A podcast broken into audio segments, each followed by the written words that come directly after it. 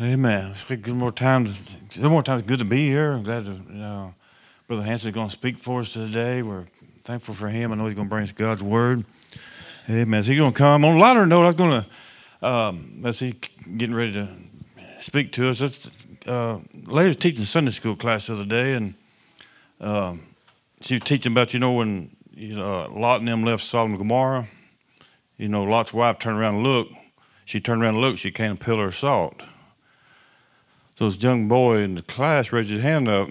She said, "What do you, what do you want to say?" She said, "My mom was going to the store the other day, and she turned around and looked and turned into a telephone pole."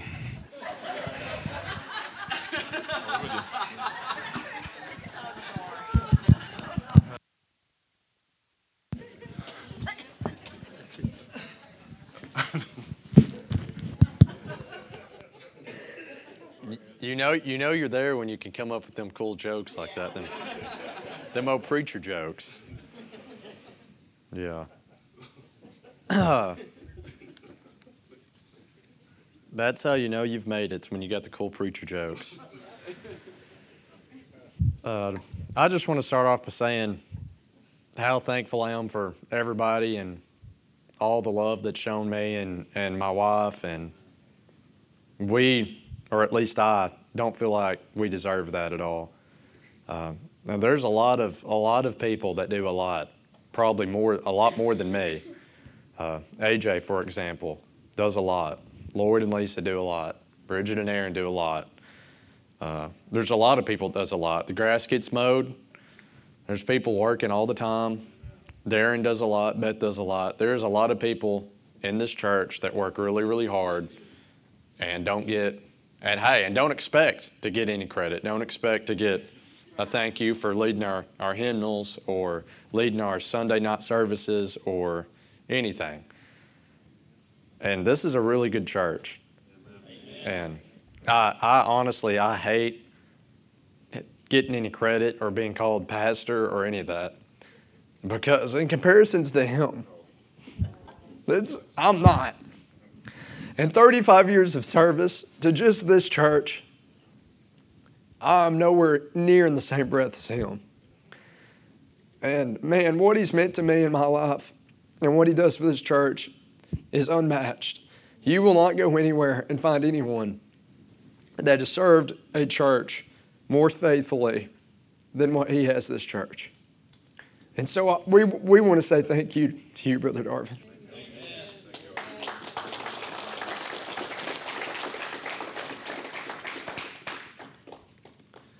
And also for me personally, stop stop putting my name and his name in the same. stop doing that. One card, one card for him. On a maybe a little lighter note, uh, I was sitting back in the office and I've coached a bunch of basketball games this week. Didn't win very many of them. And so I was mad pretty much all of those, you know. I hate losing, and Rachel will tell you I'm like I'm the sorest loser of all time. I, I'm just a sore loser. Hate losing and getting a bad attitude about losing. And I was thinking, I was thinking back in the office. I wonder how many people. What I had to coach two yesterday, lost both of them to the green team of all of all teams. we all know what the green team is. Some of you might be playing for the green team, and I guess that's okay as long as we're in church together. But I was thinking, I wonder how many stand, how many people in these stands would go. Isn't that guy? Don't he preach or something? And then I got to thinking, I was like, what if I? What if I'm? It's hard to turn it off. It's hard to turn the coaching off. It's hard to go home and like not think about it and obsess about it, losing and you adjustments. It's just hard to turn it off. So then I'm preparing for the sermon and I'm trying to think about like, what if I start like, it comes off as like coaching rather than preaching? I mean, so I, it's possible I'm liable to be out here and I'm trying to bring up a good sermon point, but I could have my fish clenched and be and, and yelling and, and screaming at the same time. so I'm trying to avoid doing that. I don't ever want to turn into the, the coaching preacher. The mad, the mad, because I'm, su- I'm super mad and, and competitive in the game, and it's I know that anybody, that, if any of y'all seen me coach, I was thinking this just don't, this don't seem right. but with that all being said, I think, I think God's got a plan. And before we get into the message, let's just open up in a word of prayer. Dear Heavenly Father, God, we, we come to you and we're thankful uh, for who you are and what you mean to this church, Lord. And God, right now as we go into the service, Lord, we know that you're here. We know that you're present, God, but we pray that you just lead the service in the way that it needs to go. Lord, I pray that you use your spirit to speak to me and through me, God. I pray that you would convict us, God, uh, in the areas of our life that needs conviction. I pray that you would open up our eyes and our hearts, God. I pray that you'd give us eyes that see and ears that would hear. Lord, it is not by me, but it is only by you. We need you today, Jesus. I pray that we, you would lead this service, and I pray that everything that we say and do would just honor and glorify you. I ask these things in Jesus' name. Amen.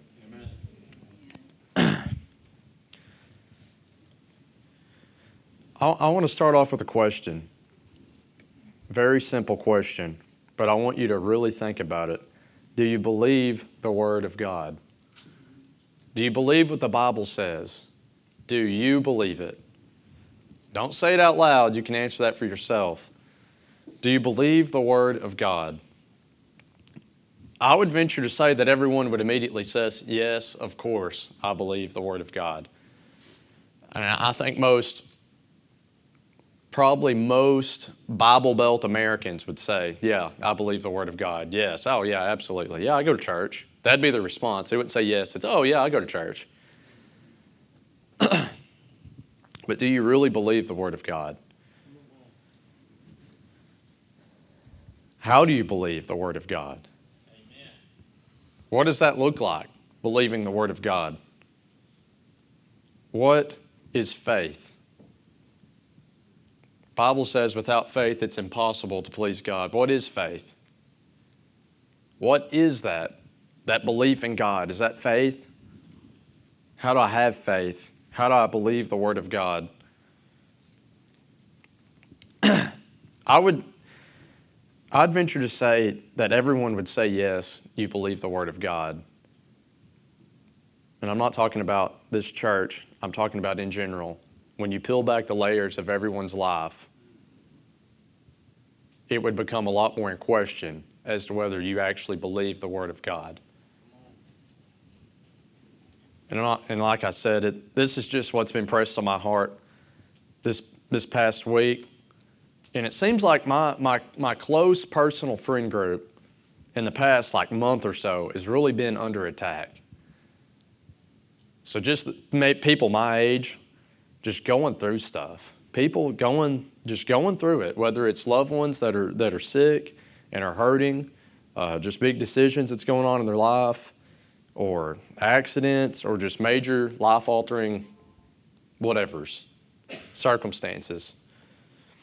And so it, this past month, man, I've been, I've been spread thin, uh, helping and, and trying to pray with them and talking with them and all these things.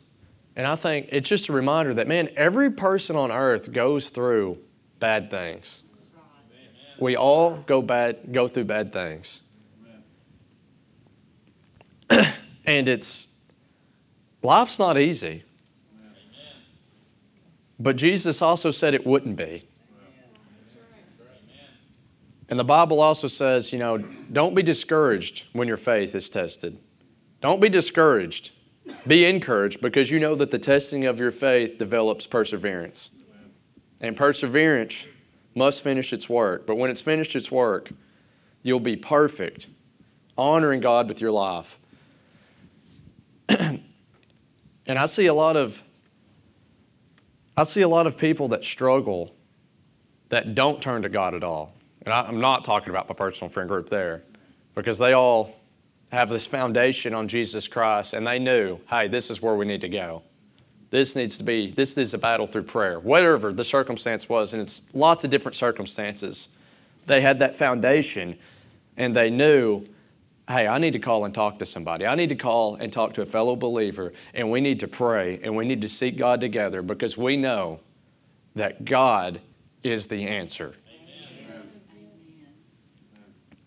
But when you look at the world and you look at our society and you look at our country, you look at where things are going, that's not the typical response from people. I would venture to say that's not even the typical response of the church. Times get tough, and, and we say, ah, well, you know, we'll be praying for you. Uh, I've been praying, I've been seeking God, but He hasn't answered me. And a lot of times, fellow believers give suggestions like, well, maybe you need to go see a doctor. You can, you know, you can get a pill for whatever. And I'm not running this down, so hear me out. God made doctors and He made people that were really smart and they made medicine, and medicine is God's work, 100% believe it. But medicine should never replace God. It was never meant to replace God. And I, I can take a pill and it can make me feel better, but it can't give me peace in my heart. And I think so many times we label a spiritual problem as maybe a mental problem, or we label another spiritual problem as, well, you just need this, this upper or whatever, and we give them this pill, and that's acceptable. And everybody goes through hard things. There's battles going on in hearts in this room right now that is, I can't imagine. Stuff that people bottle up. People go through stuff. People go through hard stuff. But it seems like our society wants everybody to be victimized. Hey, everybody's a victim. And we use that mentality to justify a behavior that's not honorable to God. The victim mentality. Oh, I'm the victim. Well, you, you don't have the anxiety that I have. Well, you didn't have to go through what I had. Hey, I was abused. Hey, I, my, my husband's an alcoholic or whatever it is. I'm a, hey, I'm a victim. I tried seeking God. I prayed. God didn't answer me. He's got something against me. I actually heard a story the other day. I was listening to a sermon.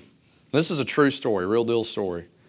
This pastor was in, I think, a bar, actually, ironically. This pastor was in a bar and he was talking to one of his friends, and one of his friends was drunk. And he was really discouraged and he had a really bad attitude. And he was saying, Well, you know, man, God loves you. And, and the guy goes, No, no, God, God don't love me. He don't love me. And the guy, the guy said, I've never done this again. I've never done this since. So this is the only time I ever did this. He said, I looked at that guy and I said, You know what? God don't love you. You're the only one on this whole planet that's ever lived. God don't care anything about. He don't love you. And he said, the guy said, Whoa, wait a minute. He said, He might a little bit. And he said, No, you were right. He don't love you. Out of everybody here, he don't love you. He said, You're destined to go to the bad place. You ain't going to make it to the good place because God don't love you. And he said by the end of the night that God convinced himself that God loved him. And he said then he said that was the that was the one time that his his drunk friend led himself to the Lord.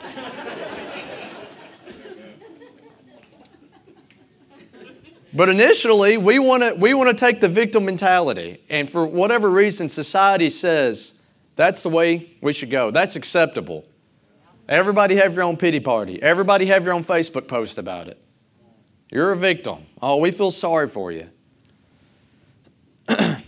and when when I look at this Bible, man, and I look at past generations, and I think about well, I mean, I think about like my dad. My dad works way more hours than I work right now, and he's almost 60. And you think about the generation before them. I look at, I look at Darvin's generation. These are men that just make, me and AJ talk about this. We're like, man, we just, are, we're soft to the generation above us. We're just, we're not as tough. We don't work as hard. We complain about more. As Lloyd knows, Lloyd, he tells me and AJ about all this stuff all the time. And then you hear Lloyd talk about it, and he goes, Well, I'm soft compared to my dad and his generation. Them guys, they just wanted to work. They loved to freaking work. They were mm, just mad about everything. But it, it just seems like over time, And it's funny to laugh about it and it's funny to think about it, but it's also the problem that it seems like over time we've got further away from the things that made us who we were. Spiritually speaking, you look at what the church used to be. Now I've heard people talk about this. You know they used to didn't lock they used to not lock church doors. That all this equipment could have set up here 50 years ago and there wouldn't have been a chance of anybody coming through that door to take some of this.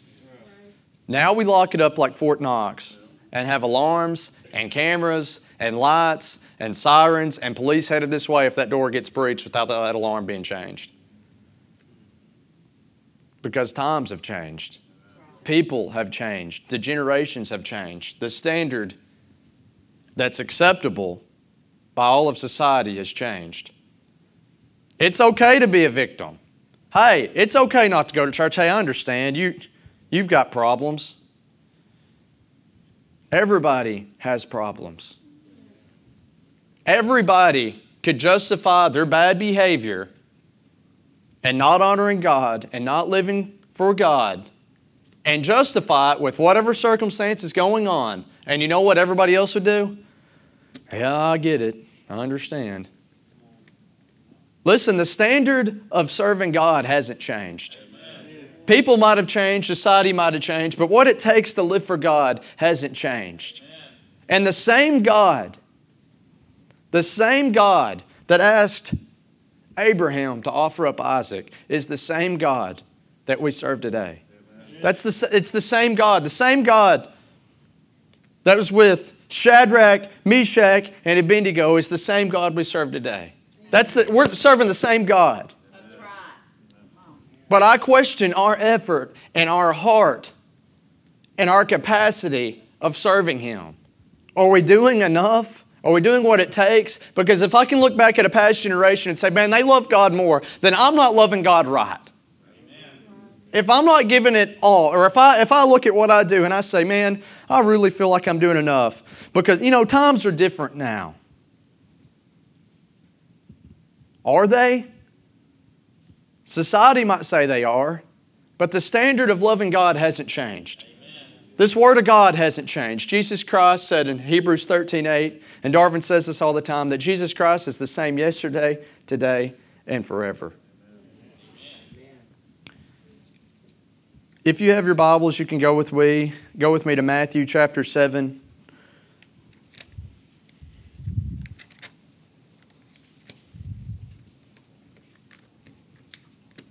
Matthew chapter 7, starting in verse 24.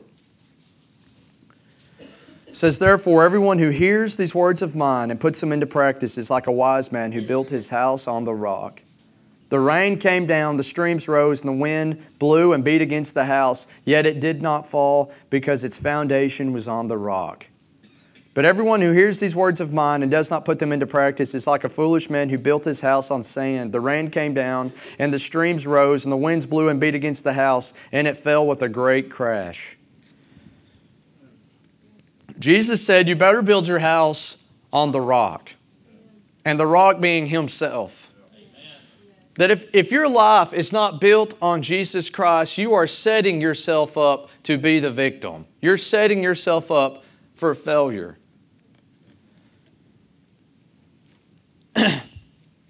Some of these circumstances that we get ourselves into, we get upset and we get mad and we look around and we go, man, I don't, it's not fair that I have to go through this. And everybody else, it just it looks like their life is peachy. Well, first off, it looks like it is, but it's not. Everybody goes through hard times. Secondly, you reap what you sow. Sometimes we get ourselves into bad situations and bad circumstance, but it's a direct result of what I've chosen to do in my life. And let me tell you something when you put your faith in medicine and you put your faith in friends that aren't pointing you toward Christ, and you listen to advice from people that aren't godly, and that's what you want to put your faith in, you're building a sandcastle.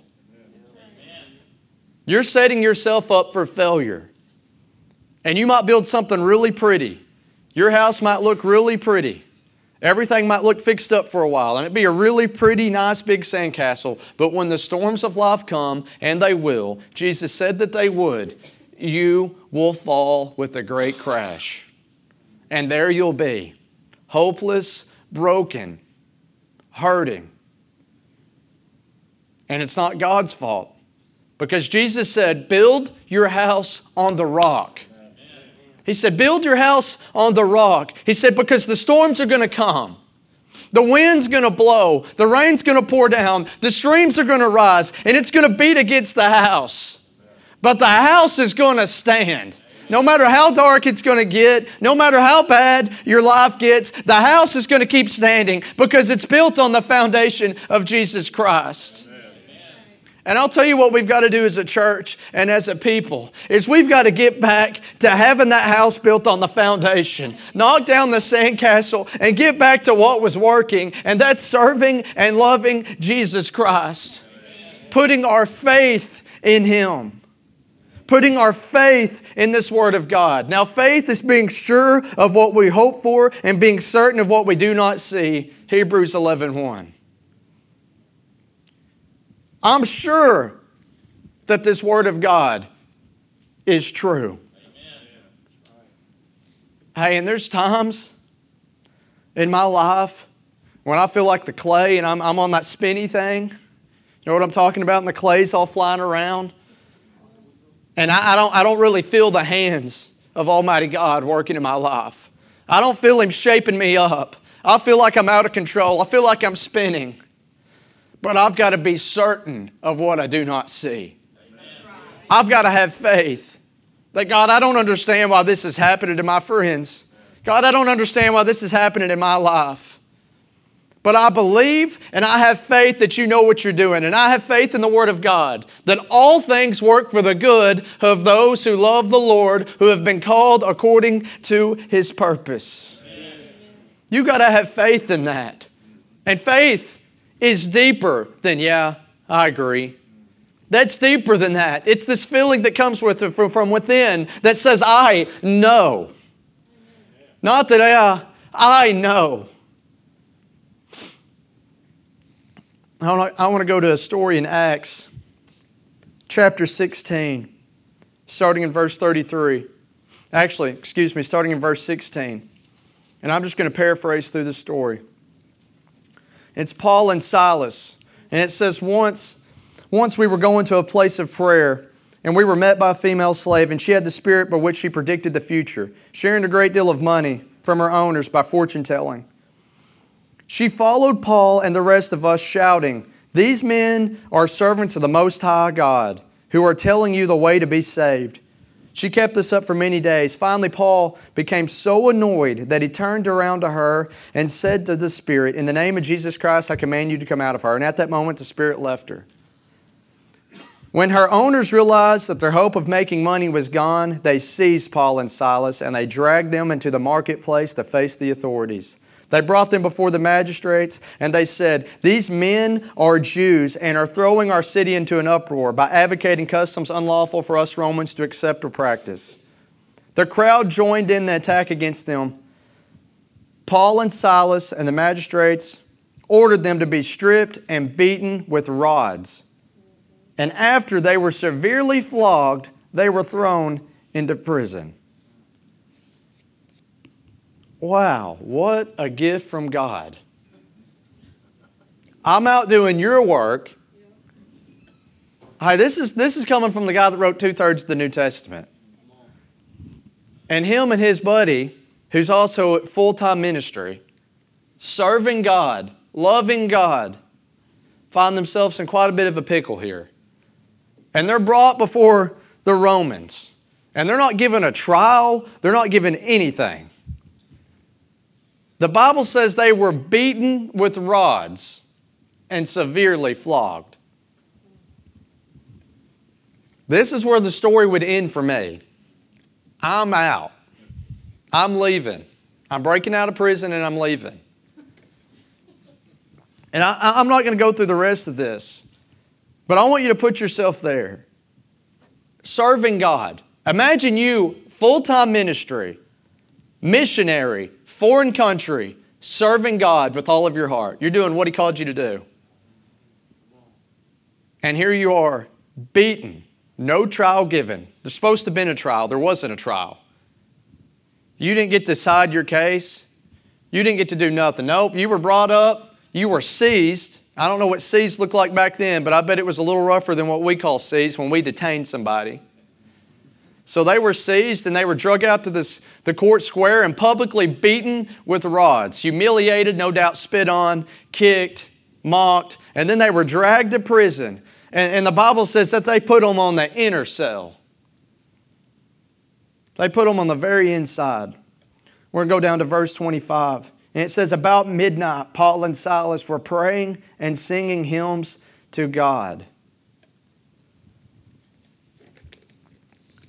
About midnight, Paul and Silas were praying and singing hymns to God, and the other prisoners were listening to them. How is Paul and Silas able to sing praises to God? They're sitting on the very inside of the prison, the most inner cell. Hey, beaten and severely flogged. The Bible says that they had these shackles put on their feet. No doubt then this says it's about midnight. You turn all these lights off in here and be pretty dim.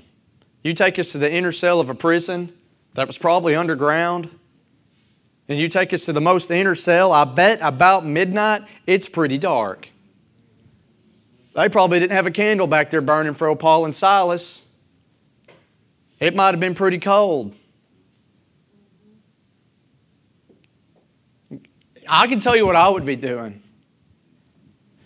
I'd be complaining. I would be griping.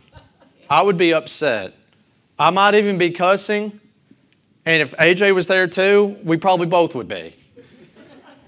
And we'd be devising a plan if when we got out, we would hurt people.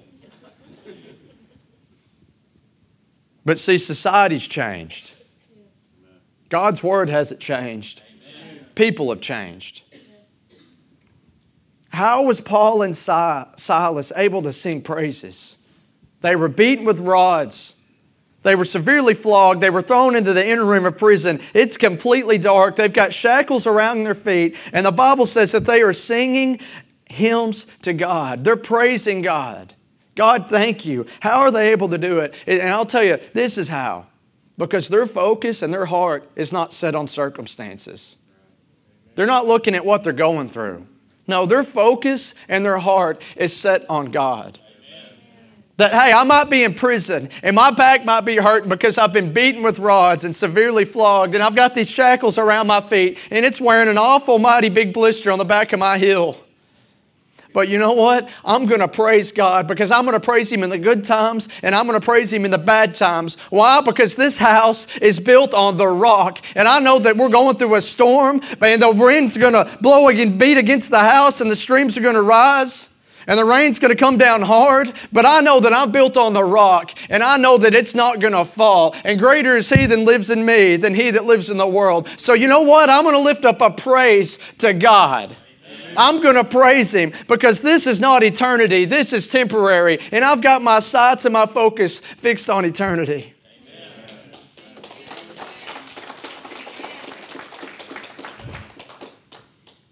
Their faith wasn't dependent on the situation. And what I come here to tell you all today is your faith can't be dependent on your situation. It can't be dependent on your circumstances. God loves everyone here. God has a plan for everyone here. And your faith will be tested. There's no doubt there's somebody in this room right now that is going through it. That's going through the hard time. That's being pulled, that's being stretched. And maybe you want to build a house on sand. Maybe you want to do this and do that. But the truth is, is you got to have a house you got to have a faith that is built on Jesus Christ. And it won't be easy. Just because you find Jesus, just because you love Jesus, don't mean life's all of a sudden peachy. They got Paul and Silas in a prison cell. But listen, AJ, if you'll come. It got Paul and Silas in a prison cell in the inner room. And the Bible says that about midnight they were, they were praying and they were singing hymns to God, and the other prisoners were listening. So you see, all these other people, they probably actually committed crimes to get to where they were at. They were a product of their own decisions. And the Bible says they were listening. Because no doubt that word had got around. Hey, they don't, they don't deserve to be here. These guys don't look like criminals. This ain't normal to come in here bloody and bruised and beaten and come in here and get thrown on the, the inner cell. That's the, that's, the, that's the worst cell. It's not normal to come in here and get thrown in the worst place in this prison, falsely, with no trial, and be singing praises to God. And see, when, when you're going through the stuff and people look at your life and they just see Jesus and they just see a faith in Him, that's different. That's something that everybody else can look to and go, man, I don't know what they've got, but I need it. Amen. You see, the light of Jesus shines bright. Let your light shine before others.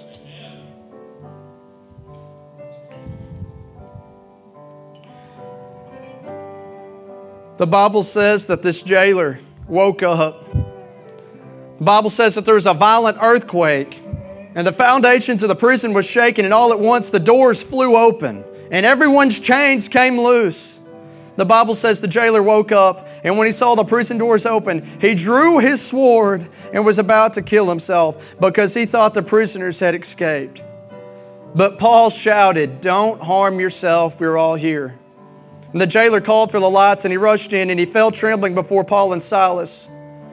Then he brought them out, and he asked, Sirs, what must I do to be saved? And they replied, Believe in the Lord Jesus, and you will be saved, you and all of your household. What you're going through might not make sense, but I've got faith that in all things God works. It might not make sense, the storm that you're going through, but I've got faith that in all things God works for the good of those who love the Lord. And just because you're going through the mix, don't mean that our faith starts to get put in other things. But when my house is built on the foundation of Jesus Christ, and I put my faith and trust up into Him, I'm not going to be just a light to those right around me, but I'm going to be a light to others. And they're going to look and they're going to say, man, something's different. And that testimony of how you act through them bad situations just might save somebody's soul from hell. God's got a plan for you. Trust in Him and build your house on the rock. If y'all stand with me.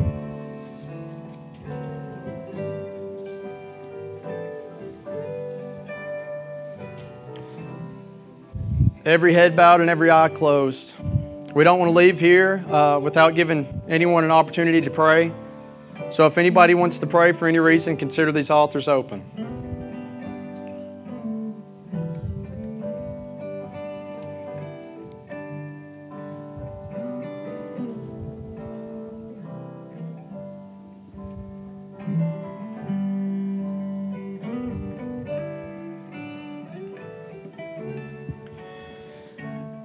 Dear Heavenly Father, God, we, we come to you, Lord, and we're so thankful for who you are. So thankful for Jesus. So thankful, God, that we have a foundation, God, that we can build our life on. Lord, right now, God, I pray for this church. I pray for our pastor, God, that you would strengthen him and encourage him. Lord, I pray for every person here. God, we know that we're going to face hard times. We know that we're going to go through things in life that is hard, that is difficult, that's going to test us, that's going to pull us, God. But right now, we're claiming victory in Jesus' name, God, because we know that we're not going to be defeated, not because of us, but because of you. We put our faith and our trust and our hope in you. And we thank you for everything. We ask these things in Jesus' name. Amen.